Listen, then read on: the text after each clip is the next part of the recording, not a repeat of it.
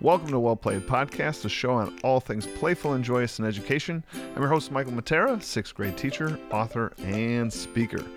Today's chat, I'm super excited. It's part of the On Podcast Media Network, and in this episode, we're gonna we're gonna be chatting about some things, the end of an era, if you will. Uh, Jason Howes and I are a couple of reflective renegades, and we're gonna take a peek back in time here because this is season four, episode 52. So that ends the fourth year of Well Played. But before we get there, Jason, can you introduce yourself for those new listeners to Well Played? Absolutely. Uh, well, thank you for having me, Michael. I'm happy to be here. Uh, my name is Jason Howes. Teach grade six here in Regina, Saskatchewan, Canada, and uh, yeah, I cannot believe it's been that many episodes. it's That crazy. is bananas. It is bananas is is so true. So this is season 4, episode 52. That's 208 episodes. oh my gosh, that's insane. And so this is 4 years of well played, 5 years of XP Lab chat, and you've been a part of it all. So when I was like who should be the guest on here, your name was on the very very very short list. Well, that means a lot, man. It it has been that whole time, right? And I, I think that through that time, we've we've seen a lot of people that have stayed the course the whole way, but we've welcomed a lot of great people into that. And yeah, it, I mean, the community is such an exciting thing to be a part of right now. It is. It's super fun. So we thought Jason and I was like, let's uh let's reflect back on these 4 years of well played, 5 years of XP Lab and kind of think uh talk through kind of the growth changes, the things that have like flourished and the things that got pruned out along the way. Uh because gamification if one thing is true, it is you throw a lot of stuff on that wall and see what see what sticks, you know, like Totally. what I always tell my kids that uh, that our game is always in beta, and we're always changing, and and we're always improving, and it's it's never a polished, finished product. I think that is a like super good tip for anybody out there that's just getting started is realize that here you're talking about two people that have been gamifying for a long time and it's still in beta. I mean, there's still things I'm introducing and a lot of it works really well due to the experience that we both have. And some things don't work really well at all. Sometimes it's like, oh my gosh, that is game breaking. They would let them win too easily, or this is too powerful, or this is this is too slow. I mean, I've introduced some things where it's like you'll collect this one time a unit, and then if you get five of them, and it's like, well, that'll take them like three quarters of the year. That's not that exciting, right? So, like, you know, thinking through that pacing, there's just a lot of things that go into a gamified class. Yeah, and I think I think over the years I've gotten better at getting a gauge of that, but I still think there's times where you know, like you mentioned, the pacing. Uh, I'm not someone that likes to railroad my students in a, a thing. I like giving choice. I like giving freedom to explore, um, and sometimes they will do that forever when I really don't think there's anything to it uh, for a task that I've laid out. So yeah, sometimes the pace of things is. It, it takes me by surprise still. Uh it's so true. Like I like the last line there, you know, that takes me by surprise still cuz there are some times where I I introduce some things and I like I said, I don't really know how it's going to work out and sometimes the thing that I think small and is going to be a tiny tweak to the game ends up being this huge thing the kids love. And other Yeah. times I think I'm rolling in this huge thing and four kids do it. Well, and that just goes to show you that they drive the bus in this operation, right? Like you can do all the planning you want, but ultimately they are in control of of, most of it. You know, they decide whether they're in or out and how it works and what they're attracted to in terms of the different mechanics you lay out. And yeah, if if you can put all of your heart into something, but if they decide it flops, I mean, you're not going to do that the same way the next time. You're going to tweak that. So. Hundred percent. So, speaking of which, uh, I'm gonna reflect back on something. So, I have tried over the years. So probably when Well Played started, I was toying with this idea of like a map. So on my wall, I had this giant map, and then I had these little pins in it, and I named these cities. And oh, I mean, it took me hours to like make this map, print it out, make it look cool, come up with all the names and everything. And then every location had like a bonus, like activity thing that could happen, like almost like an item or a power up. Yeah. And and I remember going through the iterations of it. Like I wanted every kid to be able to choose where they were going to go and what town they were going to go to. And I'm like, oh my god, that would take too long, and then that becomes a bottleneck. So then I was like, oh, let's make each guild or group decide. So then there was only you know 16, 8, no 20 little pins on the thing and then i'm like well that even took too long. So then it went down to like house like where where is your class period want to be on this map? Like as if they were a traveling group. But i never got the timing right on the traveling. So not only did i have to reduce down to like choice of class but then also how far they could travel never really flushed out. Nonetheless it's a hard mechanic to do. It is, and so like eventually that morphed into some of those. Some of the people that follow me know that I have switched to sort of buildings, and so like houses sort of build a building, and that gives them like a house bonus. But there is no real traveling. And pre-corona, what I did, and I like this, and I'm gonna bring it back when Corona's over, if that's ever a, a thing, uh, is each building had little spots for them to put their avatars. So now I did get the power of individual choice. Where are you putting yourself? Oh, I'm going to go to the blacksmith. And the blacksmith would have some sort of power up. They could like yeah. add BP to their items or something. So they would put themselves in an item there. And what I liked about this is it sort of shelved a bit of their power for a while. If we had a boss battle in between and they're like, oh, my super sweet axe is at the blacksmith, hmm, then you don't get to use your super sweet axe. You know, I like, like that.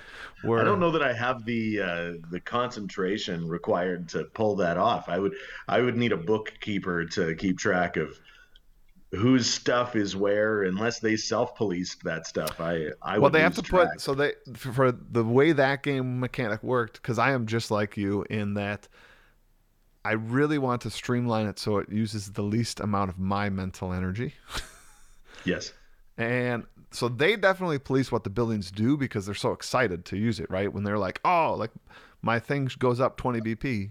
And it's like, "Yep, you're probably right because you've been reading it for the last like week as you've waited for this thing to happen." uh, but policing who's where and whatnot, I made my kids make an avatar and put it in their item case. And when they want to go to a building, they literally take their avatar out and their item that they're going to use there and put them together and pin it. Oh, smart right up there. So I don't have to like I don't remember where Jason is. Jason knows where Jason is because it's got yeah. his avatar sitting well, there. and that's the thing. You don't have to, right? Like uh, it's interesting because I I have not been following the in, ins and outs of Realm of Nobles. Uh, I love what you guys do, but I I.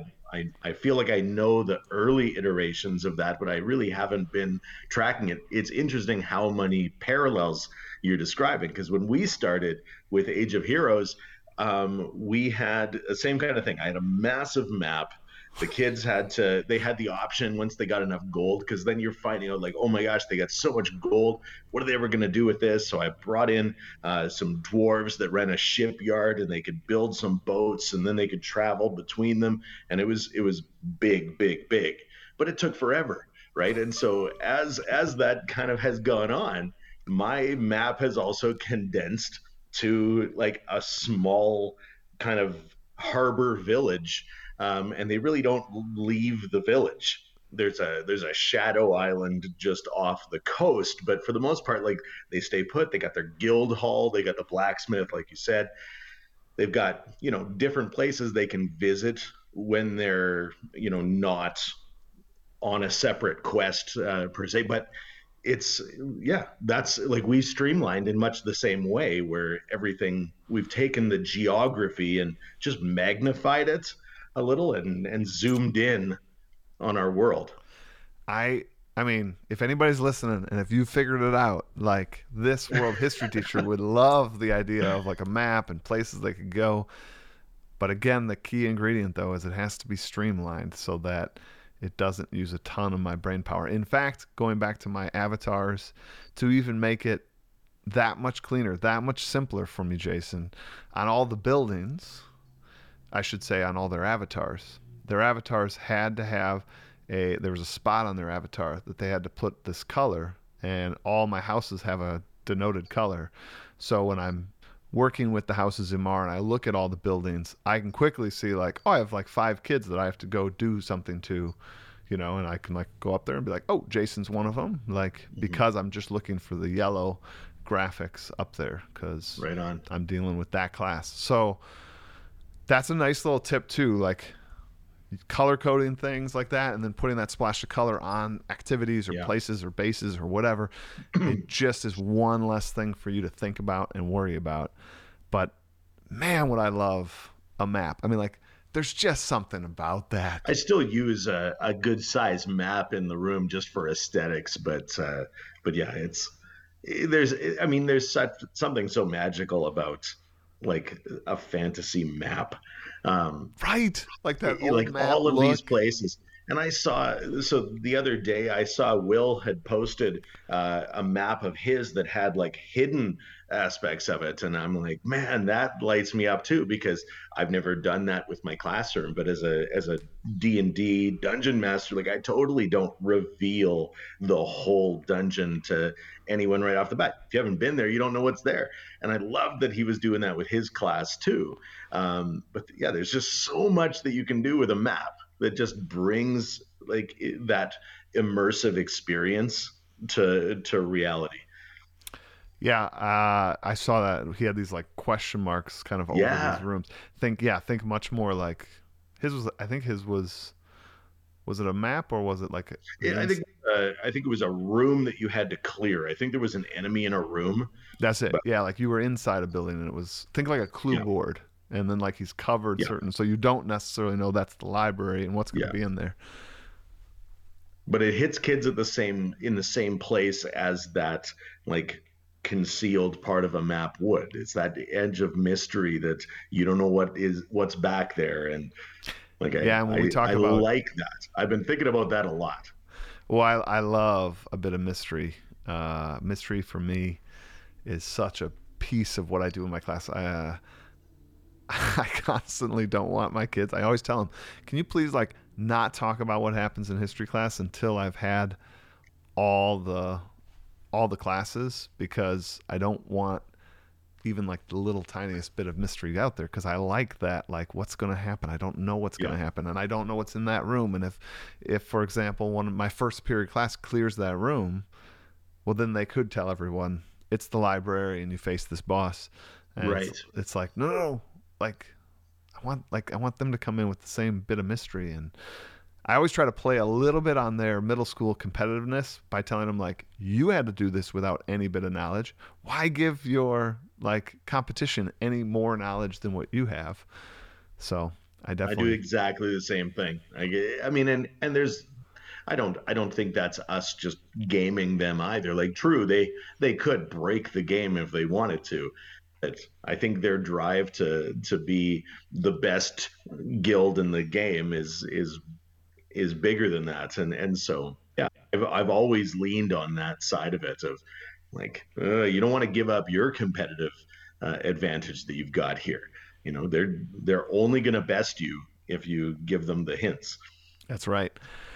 So looking back again being a little reflective over the years i don't remember what season it was in well played but i had jamie halsey on and i think it was my season two maybe three. And she told me that she goes with this like deck mechanic where uh, she just makes like a deck of items and when kids get an item they just get to like pull a card from the deck you know? Mm-hmm. and she has some neat little combos that they're trying to collect certain sets uh, and if you do then they come together and make a super powerful thing uh, i had done combos before but this this deck idea sort of intrigued me and so what i did was and i still do it to this day is when kids lose items because of a boss battle, because of some activity, or or to be honest, even if they spend it. So even if it was a good thing, but they spent mm-hmm. it and it was a one-time use item, I just collect all these items. Collect, collect, collect, collect. And then somewhere near second semester, they unlock this ability. And sometimes it's a building, like if we were pre-corona. Now it's this other activity thing that happens. But you don't need to know that. But nonetheless, what it means is they unlock this ability to I call it the shrine that they get to go to, and it's the Shrine of Fate. And here is all the used and lost items, and I just sort of mix it up like a deck, and say like Jason, like you get this, uh, and and why we get to go to that shrine is up to you. So you get to be the gatekeeper of that. Like if it's something that happens often, if it's something that you know they have to like earn that ability. Uh, sometimes I've done it as a side quest payout that they'll like get an item from me and yeah. get the Shrine of Fate. But what's kind of cool about that is it's a perfect distribution of rarity to commonality because obviously the thing that fills the deck up the most are those one-time use items that I gave out quite often or those early game items because when kids yes. lose an item from a boss I typically let them choose the item and they let they shed off those early items because they're at the time they were awesome like for example to put it in context my first unit they get these battle point items, and the first battle point is worth five. But when no one has any battle points, that's amazing. Like you have this thing that no one else has.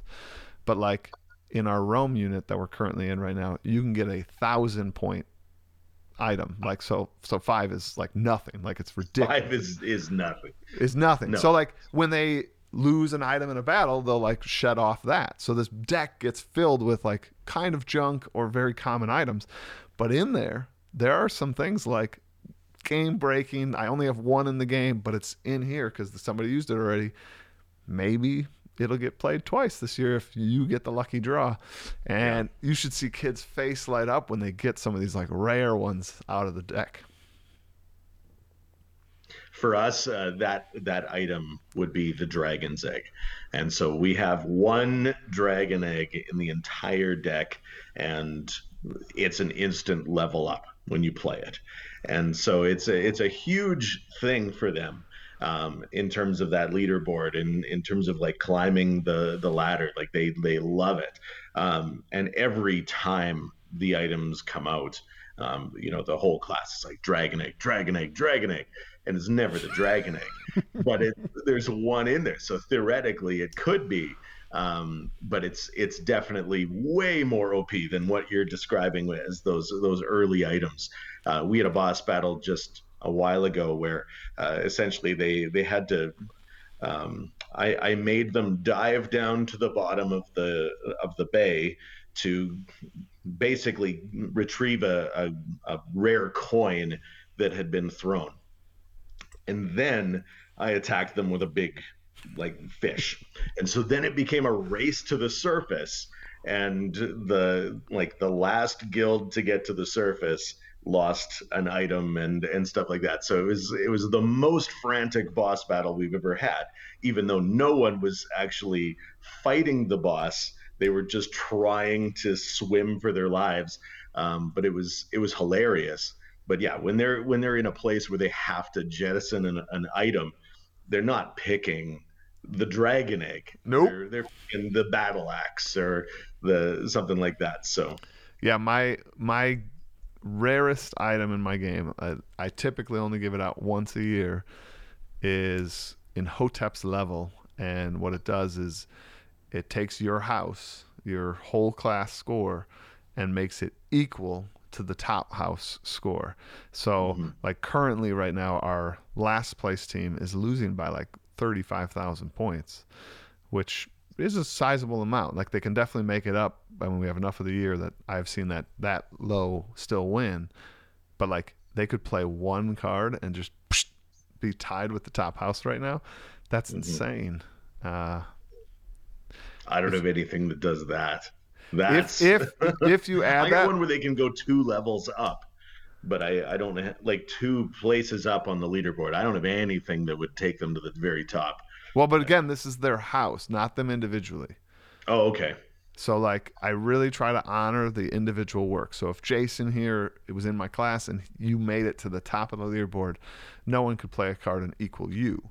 Yeah. But you know that you uh, if you use my spreadsheet, there's a spot where you can kind of adjust house points, which don't actually give the points to the kids themselves. It just right. adds to the total of the house. So that's where I'd be changing it so that Jason would still be number one and the, the other kid wouldn't match him. but their house would all of a sudden gain Yeah. right up to that. And if anybody out there wants to do this, one little tip I would add is I put on the text on the item, really fine print. This expires at a random unknown time. uh, when the kids always Oh, ask, like, what is cold. well, you know, but because kids always ask, like, so could I just play this on the last day and hand in like a side Oh, quest yeah. at the same time and win? And I'm like, no, I'm not going to let you break a year long game. No. Like, would you would you like that if they did that to you? And they're like, no. And I'm like, well, that's why it ends at a random time. And then all of a sudden, fear immediately takes him over. He's like, well, does it end like now? Well, no, it's only first quarter. Well, does it end next quarter? I can't tell you that. And they're like, should I use it now? I think I should use it now. That's hilarious. I, I I love it. That is definitely something, you know, people might want to add to their game. Something like that. It's a fun, it's a fun one, Yeah. and it's also fun to have ultra rare items like that because It is. when you can give out to students that that moment where it's like boom to get that one. It's on an adventure path for me, and it's an adventure path that's a little bit like a like a, a breakout, but it's like super complicated. It will take the whole unit. It's like a scavenger hunt almost. Yeah.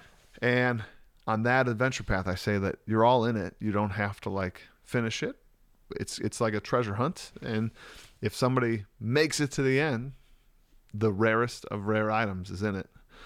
And if no one gets it, it doesn't break my game. I don't need that item to be in the game. So if everyone quits and no one gets there, then okay, so be it.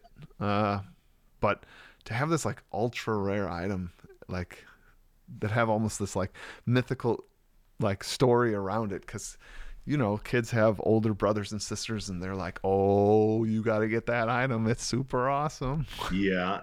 Have your items changed over the years? Like I know my items definitely started much more basic. I had sort of the the academic items to start with.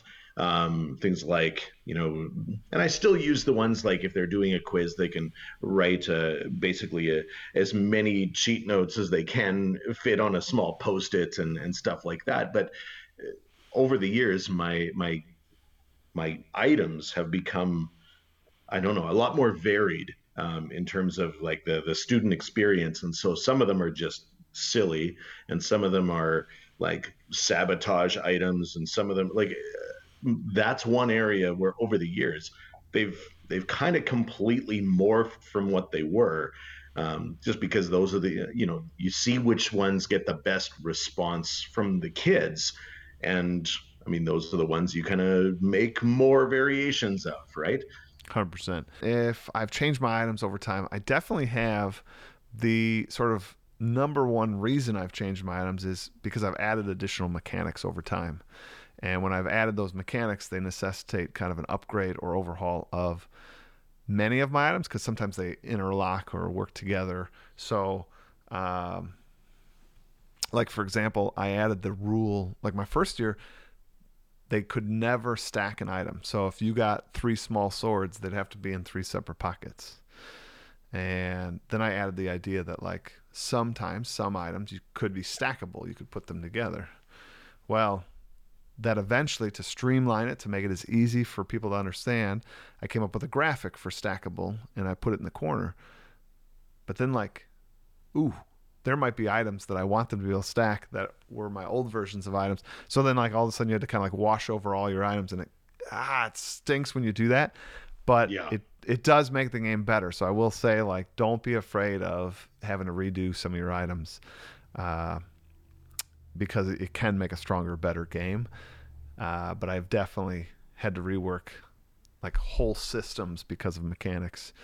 Uh, and now I'll tell you, I have a strong desire to rework my items because in making of EMC2 learning, uh, I decided for other people I wanted to help them make items. So I came up with, I think right now there's six different item templates you can use on the website.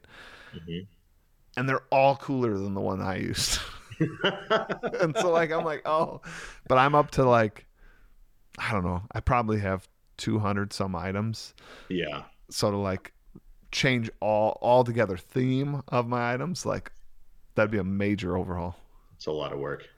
Yeah. So, but I mean, you do have to have to think like you have to run that cost analysis uh, with your own time and think like, okay, is this manageable if I do it a little bit at a time, or is it is it just a terrible idea from the start? But I think we've all been there. I've mm-hmm. definitely mm-hmm. changed the uh, the layout of my items um, just because I've I've started to use multiple currencies. Um, used to be just all gold, but now you know certain items require a little bit of magic to use them. So that's going to cost you you know those points, and you're not going to buy that with gold. So it's you, you had mentioned too, like starting items being very schooly. And I always tell the story of when I first started, uh, when I when I go present and I tell them, you know, my my first three items were entirely schooly. Yeah. And uh, I think my first three was sort of you go back to your locker, late homework pass, and uh, kind of like you said, a 50 50 on a multiple choice question on a test. Okay. Those are my first three items I came up with. But just like you, as the game grew, so did the interest in the game. And and that thick tapestry of the game, all of a sudden kids I don't want to say no one cares about those. There are still some kids that want those schooly items. Yeah. But by and large, kids really want the the game related ones. I mean, they are excited about the game. Certain kids want to have that BP. They want to have those battle points from when you have a boss battle. They look super buff. They're like the barbarian. They're like, I got all this stuff, and kids are all like, yeah, like they're they're here. They're they're going to help us win. And then there's the kids that want to be top of the leaderboard, so they want all those things that affect you know like how much XP they get, and so they're mm-hmm. they're tuned into that. Other kids want to like unlock some of the mysteries, so they're they're tuned into those things. Uh, and as you add mechanics, you actually give you widen the amount of possibilities for kids to sort of collect and and we, we, we talk about those kids that like to achieve well if you add different mechanics there are actually multiple things they could achieve in and then it becomes an interesting thought of what do i want to like go for because you as at most games if you try to like specialize it in all you just become an average sort of player. And yeah. so for those achievers they have to like think through like do i want to be tons on the bp points? Do i want to be a gold machine? Do i want to be an xp machine right? And you have all of those in your classroom at all times right? And i think that's one thing that i've definitely learned over the years is like that that i do have a number of different kinds of players in my game at all times. And you know it's eh, the experience that they want it's possible for all of them simultaneously you know? If, if the opportunities are there there's no reason why someone that's drawn to a game because like you said you want the the the riches and and stuff like that, that they shouldn't have the the same kind of positive experience as someone that is more explorative in their in their gameplay or someone that's more uh, like the the griefer that's just going to try to make life miserable for everyone else. They should all have what they want right? Yeah, yeah. one thing that has changed over time for me for sure like right up to this year has been me fully leaning in. And in fact, I might even say that I'm not fully there yet, but leaning in to allowing the game to, how do I say this? If somebody was good at playing the game Realm of Nobles, they they could succeed on a different trajectory than you could in school. I think my first year, there was all these game elements my first year but it was still sort of paired to that sort of same track of school. Like if you do well, you'll do well. And if you don't try, then you won't do well, right? Yeah. And over the years, I've t- turned the dial up. Maybe it's the game player in me, but it's like, you know, if you did this right combination, you could sort of break the game, but not break the game. You know what I mean? Like it was it was a controlled yeah. design where if like Jason figured out if he played this, this, and this, he'd get like a five thousand point bonus, which would like skyrocket him. Now what I did, just so that all of you out there that are gonna be like, that seems rude, I made sure that the like game strategy to sort of catch up still necessitated them doing work. So it wasn't like they found something on the ground and it's like, I'm in first now but I love it that like this year we've had some kids who were kind of on the bottom third of the leaderboard, and people Yeah. were just kind of like, well, I mean, cool, they might start playing and they might get up to the middle of the leaderboard, but who cares? And all of a sudden, they find themselves in 12th place, and the people in 10th place is like, how did Jason get up there? And it's like, Yeah. Jason, Jason figured some stuff out. I can't tell you.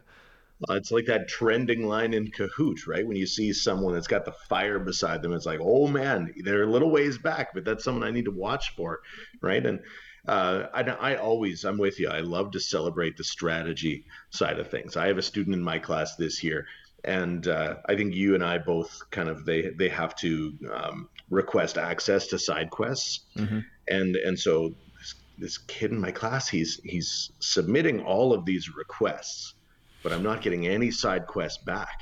And I was like, dude, like, are you gonna do these things? Like, you keep asking for for stuff, but I haven't received any of the others. He's like, I'm working on it. Well, right before the break, um, uh, in like our winter break, he drops 24 side quests, uh, and like. It was just gangster of him, and it, it- like it was the most amazing thing, and he knew exactly what was happening. But everyone else in the class was like, "What? What? Just can he do that? That's great." But he did the work. Um, but it was he was just so strategic with how he laid it out. He didn't want to do the death by paper cuts. He wanted a bloodletting uh, when he opened up those side quests. It was amazing. It was a great, great moment. That's a that's a bit of patience too that you don't often see. Oh my god! It, it- I mean, he worked on that for four months. That's crazy. Well, Jason, I can't believe it, but we're already at that time. It Always uh, goes fast. which you could argue this reflection time was the entire episode, but we actually still have a quote here. Uh, and you ready for it? I think so. This one's by the internet. Always, always a good one. I like Uh, that guy. Life is only a reflection of what we allow ourselves to see.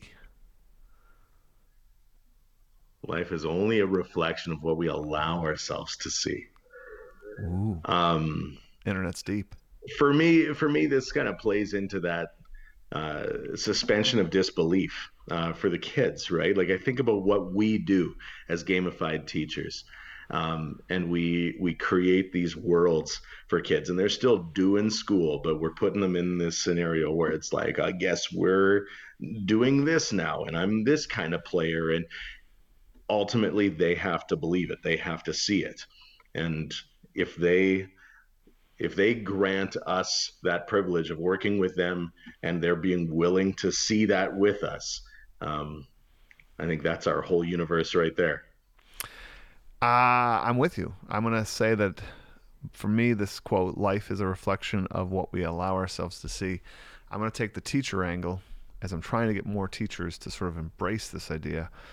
I think we often, when presented with a new pedagogy, a new challenge, a new activity, a new a new way of doing something, it's natural for us to sort of look at ourselves, look at the past selves, and say, "Well, that won't work," because we're we're only allowing ourselves to see what we have done, not what we could do. And once you do it, it then becomes something you can see in your rearview mirror, right? You can Absolutely. reflect, much like this whole episode. We're able to look back on those triumphs and uh, a bit of those sorrows, but we learn from it all. And once it's in our rearview mirror, we can always look back and see it. But until then, you can always say something's not going to work because it's not a reflection. You can't see it. So, Right on. Uh, Jason, thank you so much for being part of today's episode. I always, I always love chatting with you about, about all this. Absolutely my pleasure. And everyone else, thank you so much for being part of the well played community. Hopefully, uh, we see you on XP Lap uh, on Tuesday nights at 9. Check out my YouTube channel. Check out E emc2learning.com. We'd love to have you part of that crew as well. Uh, everyone, have a good week and play on.